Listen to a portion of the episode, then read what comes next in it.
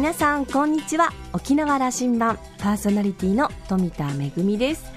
え県内観光でいらっしゃる方が増えてきてとっても嬉しいんですけれどもレンタカーの数も増えてますよね。あの県外の方だけではなく最近は海外の方でもレンタカーを利用される方が増えているようです。あの私も海外に行くときにそんなにしょっちゅうではないんですけど時々あの海外で運転を国際免許証を持っていくんですけれどもやっぱりあの右と左、ね、車線が違いますからあの乗り始めはちょっとやっぱり緊張したりしますけれども先日あの、ね、県内の方でレンタカーの後ろにですね外国の方が運転してていますというステッカーを貼ったあのレンタカーを見ました、まあ、あのちょっとね不慣れなところで運転されるという方とても不安だと思うので私たちも優しい運転心がけたいですね。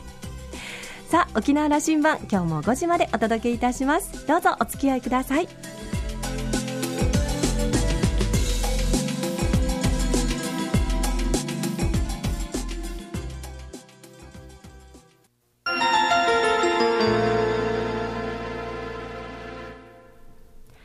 那覇空港のどこかにあると噂のコーラルラウンジ。今週は沖縄観光コンベンションビューロー会長の平良朝敬さんとラウンジ常連客で沖縄大学地域研究所特別研究員の島田勝也さんとのおしゃべりです。平良さんは県内ホテル最大手のかりゆしグループの CEO を経て今年の6月から沖縄観光コンベンションビューローの会長に就任。ホテル業界では県外の大手資本のホテルがシェアを拡大してきた中で地元資本のホテルとして大きく成長させた手腕で沖縄を世界水準の観光リゾート地にしていくことが期待されています。ラウンジでは沖縄観光の課題と展望を中心にいろいろ語っているようです。平さんの沖縄観光に関わる原点そして昨年から積極的に発言をしてきた米軍基地と沖縄観光との関わりについてもお話をされているようです。それではどうぞ。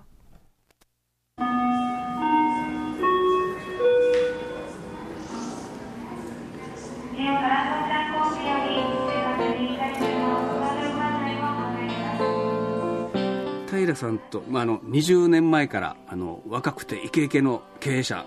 をあのかりゆしグループがぐーっと伸びていくところから存じ上げて時々あの酒ごちそうになったりあの可愛がっていただいてましたけどもとにかくエネルギーパワーのあの塊の方ですからこうやって、えー、ラウンジに迎えるのもちょっと緊張するんですよね。えー、そうですか。エネルギー、ね、島田さんがですか？そんなことはないと思いますけどね。いやあのそしてはい、えー、61になられて。そうですね、えー、去年の60歳というのは、うん、人生においてもあの、うん、天気の年だったんだろうと想像できますけども、はい、あの思いを込めてあの、はい、沖縄の将来を照らすというようなことに思いっきり発信もなさって、うん、そして、えー、年が明けて、うん、えー、今年あのもう企業経営を離れて、うん、沖縄全体の観光を考えろよという命が下って、はい、その任に就いたというお気持ちなんでしょうね。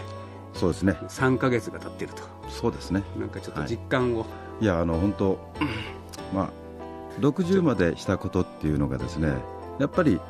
えー、まあ観光という一つのあの、えー、キーワードにですね、それまでず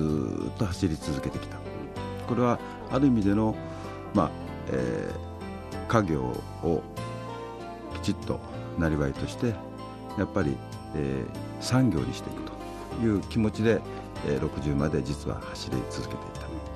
これは自分の会社を大きくするっていうことじゃなくてやっぱりこう産業を育成していくんだという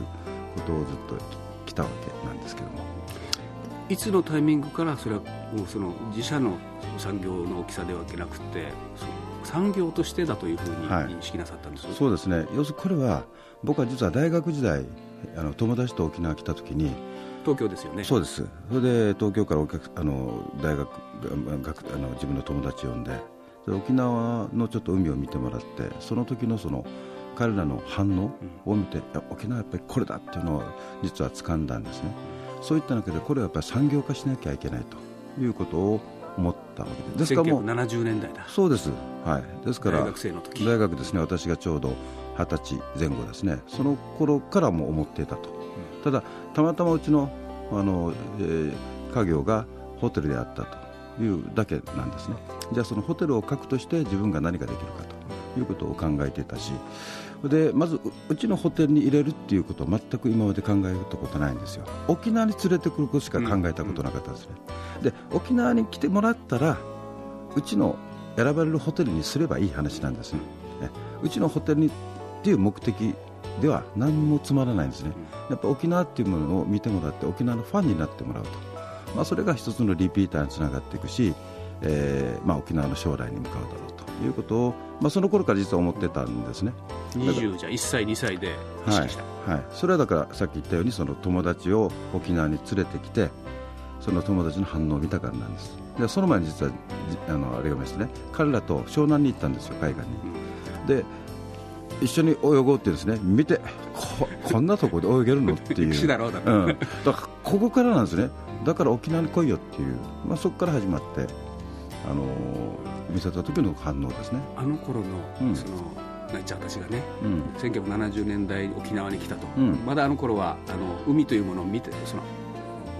ブルーの海を見たことない人たちですからね。びっくりしましたしましたよね、あの頃の人たち、ね、彼らの頭の中はハワイしかなかったんですね。うん。うん。ええでえ沖沖縄ってそういえば、ねまあ、日本国内にこんな海があるのっていうことをやっぱりこう彼らは感じたわけですよ。あの那覇空港を降りる飛行機の窓から外見たら、歓声が上がってたという時代らしいですよね。はい、ですね。はい、今でこそリピーターが7割、8割になったなんだけども、そんな時代があったんですよね。そうですね。はい。やっぱりだから、基本的にこれは必ず沖縄の財産になっていくし、うん、これはやっぱしっかりあの活用しながらやっていけばね。今の話はこうですね。あのその頃からえー、お父上が建てられた那覇市内のホテル、はい、あの失礼ですが小さいホテルがありましたね、はい。はい、そこにお客さん連れてこようという発想は起きなくて、沖縄にというふうな発想になっていたと。そうですね、はい、もう最初からそういう気持ちでした。今の立場は近いものがありますね。それから40年経ってみてね、その小さなホテルを沖縄ナンバーワンのホテルに、うん、したと、はい、少なくとも民族資本で ここまでの大きなホテルグループを作り上げた。そして、うん、そこのこれだけ大きいホテルなんだけどもそこに連れてくるという発想はもう超えたわけですな、うん、あのまあ、要するにうちのスタッフも育ってきたと、うん、まあ、かりゆしの、ね、スタッフが育ってきたっていうのも事実ですしいつまでも僕がやっても次の発展はないなっていうことを自分なりに感じるんですね。やっぱりそれはもうしっかり下にバトンタッチをしてその時にはしっかり私が全部整理をして、えー、やっぱり去っていくということが一番必要だろうということで、まあ、今回、えー、きちっと全部整理をしたというのが流れですね。今度はすあのすごく大きなけじめをつけられましたよね、うん、やっぱりあの、まあ、あの公平公正透明性っていう文の中でしっかりこれは私があのえー、県民に対してやっぱりあの見せるためにもまず私自身がけじめをつけなきゃいけないということですね。特に大変大事な公職に就かれたので、うん、このことはいろんなところから言われたはずですし、はい、あのまあ、それも意識なさったでしょうから。はい。できるだけのことはそこはしっかりなさったと。そうですね、まずまずまずそこからだと、うん、それからまず、えー、第一歩でしょうということで、まあ、第一歩を、はい、まあえー歩み出したとそれこそ人生の折り返し目の第一歩のスタートしたとはい、それが私の60であったということですね、はい、その20大学生時代に思ったことをその沖縄に連れてくるんだという発想は、う。ん、まさに OCVB 会長の大命題ですよね。実はちょうど1年前です。小永武さんここ来られて、はい。えー、ラジオで30分喋られて。あそうですか、えー、はい、あの人生に望む思いを語られて、うんうん、あそうですか。やっぱそこはそのそのことを観光のこともおっしゃられて、うん、あのこれダメになるんだと、いうことをおっしゃって、はい、この辺は寺さん同じ考えでいらっしゃる。全く一緒ですね、はい、次の1000万人時代その次の時代のことを、はい、この辺も展望してお話をいただきたいはい。そういうことですね。あのまあ、知事が今現在の小長知事がおっしゃったこと、うん、その通りだと思いますけれどもその意識共有はずっとしていました、うん、で私はずっとその基地があることによって沖縄の経済があの一つ阻害があるということはもう以前から意識はしてたんですね。これが言えるタイミングっていうのが世の中っていうのはありますよね。そのタイミングがいつだったのかっていうことなんですよ。そのタイミングが来たから喋ったんです、あれは思いつきで喋ったんじゃなくて私が20代からあるいは、えー、高校時代から思っていたことをそのまま素直に喋っただけの話なんですよ。要は観光っていうものは、まあ、これあの世界観光機構でも言われているように、えー、観光は、えー、平和のパスポートであるという話がありますよね。これは要するにパスポートっていう一つの世界の共通語を平和っていうことをイコールしているわけですよね。これ我我々私がずっと沖縄を見たときに一番基地がいい場所にあるわけですよ沖縄の地理的な部分の中でこの地域によってやっぱ、えー、住みたい街になってないんですね、うん、やっぱり住みたい街づくりをするための街づくりにものすごく障害があるということがいろんな地域見ても分かるわけですよね。そうすると住みたい街にならない限りと訪れる人はいないんですよ。例えばいろんな名所旧所があれば観光は伸びるっていう話じゃないんですよ。観光っていうのは基本的に触れ合いといわば交流ですよね、その地域に行って地域の人と話して地域のものを味わってそこの空気を感じて、まあ、また来たいな癒されて帰ってまた来たいなという気持ちになるわけじゃないですか。そこの延長に住みたいなという気持ちが芽生えるという。そうそういうことで。だからそんなふうな街づくりをしながら最終的には、えー、住んでもらおうじゃないかと いう形に、えー、持っていかなきゃいけない。そのためにはやっぱり沖縄の今の現状を見てるとやっぱり基地がある場所っていうのはすごくいい場所なんですねやっぱりそれをしっかりこう街づくりに生かしながらそういったことを構想していくとやはり沖縄には基地はいらないよねということになるんですね。ですから観光産業を育成するためには観光は平和じゃなきゃ成り立たないよと。だから観光は平和産業なんですよということがそこから生まれたと。あのそれを言えるタイミングはあるんだということをおっしゃられた、うんはい、えー沖縄もそこまで成長してきて成熟してきてあのちゃんと発信しようじゃないかと。そのことをちゃんと主張しようじゃないかという意味に捉えました、はい、その一つ、はい、また平さんも、うん、それこそ60になって、はい、まさにおっしゃるタイミングが回ってきたんだと。そうです、ね、んな意識そういうことです。はい、そういうことですね、うん、じゃあ今言わなきゃいつ言うんですかっていうことですよ。やっぱり今私が言わなきゃいけないと。だから言うっていうことは今うちにいる例えば私たちの社あの仮融資の社員に大変僕は迷惑かける発言になるわけですよ。ね、あの頃で言えば、2年前で言えば大きな流れとは逆らうような話だったわけですからね、しかしこれは自分の覚悟ができてるんで、きちっとその整理はしていて自分が発言しようっていうのがあの時期だったということです。やっぱりそれは自分のけじめとして喋るからにはしっかりこの自分の身の回りのけじめをしながら次に向かっていくということです。えー、支えてこられた尾長県政、はい。まあ、1年目を終わろうとしてますけども、うん、ここまでどんな評価になってます、はい、いやもう本当に頑張ってらっしゃいますよね。やっぱり僕はあの尾長知事はもう本心からやってるんで、うん、別に絶対ぶれないってことは30僕4から付き合ってますから今まで付き合って35、6年なんですか？なりますね。一つもぶれてないんですよ、考え方、うん、まあ、いろんなこと言う人いますよ、しかし30年前から同じこと言ってました、何も変わってないです。よ。うん、僕も1年前にここで、うん、あの最後はそれ聞きました、はい、大丈夫ですか？と、はい、命かけると、はい、ラジオでインターネットで、ね、命かけると言って、はい、帰っていきましたから。まさにその通りでございます、はい、ですから絶対ぶれないし要するに知事になりたくてなった人じゃないんですよ。今、沖縄が今、我々があの主張しなければ沖縄がなくなると。まさにアイデンティティが沖縄が失われるということを一番感じて今回、その決意をして、まあえー、選挙に出て勝ったということだと思います、そういう気持ちの人にはどこまでも支えようという気持ちに取られたということね。そういうことですね。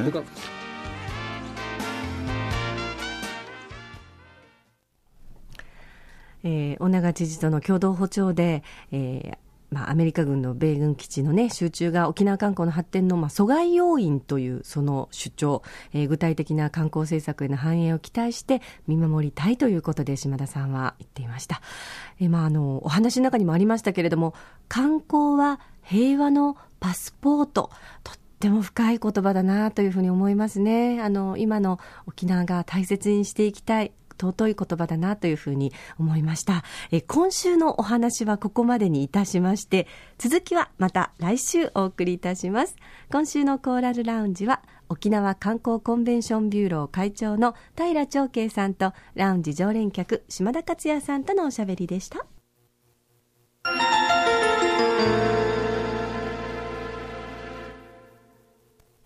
めぐみのあしゃぎだよりのコーナーです。今日はですね、沖縄文学賞のご案内をしたいと思います。昨年あの10周年の記念の年を迎えた沖縄文学賞なんですけれども、えー、今年、えー、第11回ということで、沖縄文学賞9月の1日から募集が始まっていますよ。9月の30日、えー、締め切りとなります。えー、小説、シナリオ、戯曲、随筆、詩、流歌、短歌、俳句、それから、えー、伝統舞台部門ということで、組踊りや沖縄芝居の戯曲、さらには、あの、一時お休みをしてました漫画と漫画の原作の部門も復活いたしまして、今年は作品を募集しております。えー、まず、えー、沖縄文学賞のちょっとね、あの、募集要項をちょっと皆さんにご紹介したいと思います。応募作品はすべて未発表のもの、それから他の団体の作品募集などとの重複の応募は認められていません。で、あの、応募作品の選考は各部門ごとの選考委員によって行われるんですけれども、実はあの、私と見たですね、シナリオ戯曲部門の、えー、選考委員というのを昨年から、あの、務めさせていただいておりまして、映画監督の、えー、牧谷勉さんと一緒に私と見たとですね、シナリオ戯曲部門の選考委員を務めさせていただいております。あの、昨年もですね、いろいろ力作揃いで、あの、とってもあの、読んでいて楽しくて、そして悩ましい、えー、まあ、選考だったんですけれども、今年はどんな作品が、えー、応募されてくるのかなということで、とっても楽しみにしております。えー、それからあの、10周年記念ということで、昨年から、えー、3年間の限定で始まりまして、今年、えー、2年目となっているのが、伝統舞台、えー、組踊り、それから沖縄芝居の、えー、戯曲の募集があります。こちらはですね、応募資格、まあ、あの、これはあの、両方そうなんですけれども、えー、沖縄県に在住する方、えー、それから県外、えー、海外の沖縄県出身者、えー、そして、えー、沖縄県警の方ということで、えー、募集が始まっております。こちらはこの作品に関しては、入選作品に関しては、えー、国立劇場沖縄の運営財団と連携して、上演作品候補として、えー、審査の上認められた作品については、舞台化されることもあるということで、えー、もしかしてあなたの作品が国立劇場沖縄の舞台で上演されるかもしれません。えー、こちらはですね、え伝統舞台部門ということで、選考委員は大城達弘先生と幸喜良州先生という、まあ、あの、沖縄のね、素晴らしい舞台を数々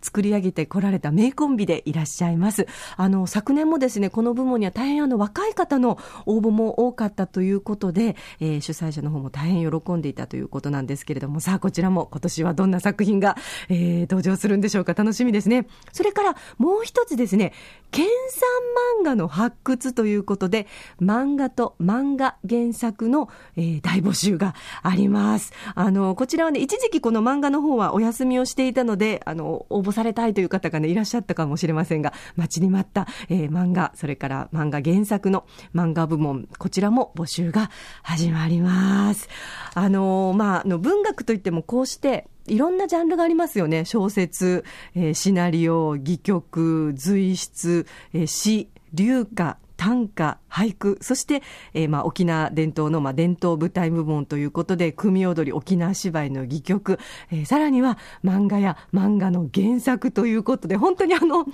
いろんな、えー、才能を発掘したいということで、あの、この沖縄文学賞11回目の今年はですね、もうあの、えー、パンフレットが、えー、県内各、えー、まあ、あの、コンビニエンスストアですとか、それからあの、いろんなね、チラシが置かれているところなんかに置かれてるんですけれども、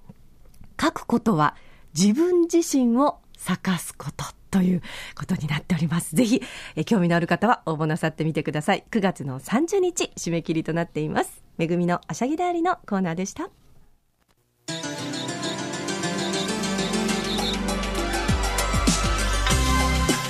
めぐみのあしゃぎだよりのコーナーでご紹介しました。沖縄文学賞。詳しくお知りになりたいという方はですね沖縄文学 .com で、えー、ホームページがありますのでぜひこちら詳しくお知りになりたい方、えー、ご参照になさってみてください。もしくは、えー、主催であります公益財団法人沖縄県文化振興会のホームページからも、えー、こちらの沖縄文学賞の特設ホームページにもリンクしておりますので、えー、ぜひあなたの才能花開かせてみてくださいね。え募集9月30日までとなっています。さて沖縄羅針盤のこれまでの放送はポッドキャストでいつでもお楽しみいただけます。ラジオ沖縄もしくは沖縄羅針盤のホームページからポッドキャストでお楽しみください。沖縄羅針盤今週も最後までお付き合いいただきましてありがとうございました。そろそろお別れのお時間です。パーソナリティは富田恵でした。それではまた来週。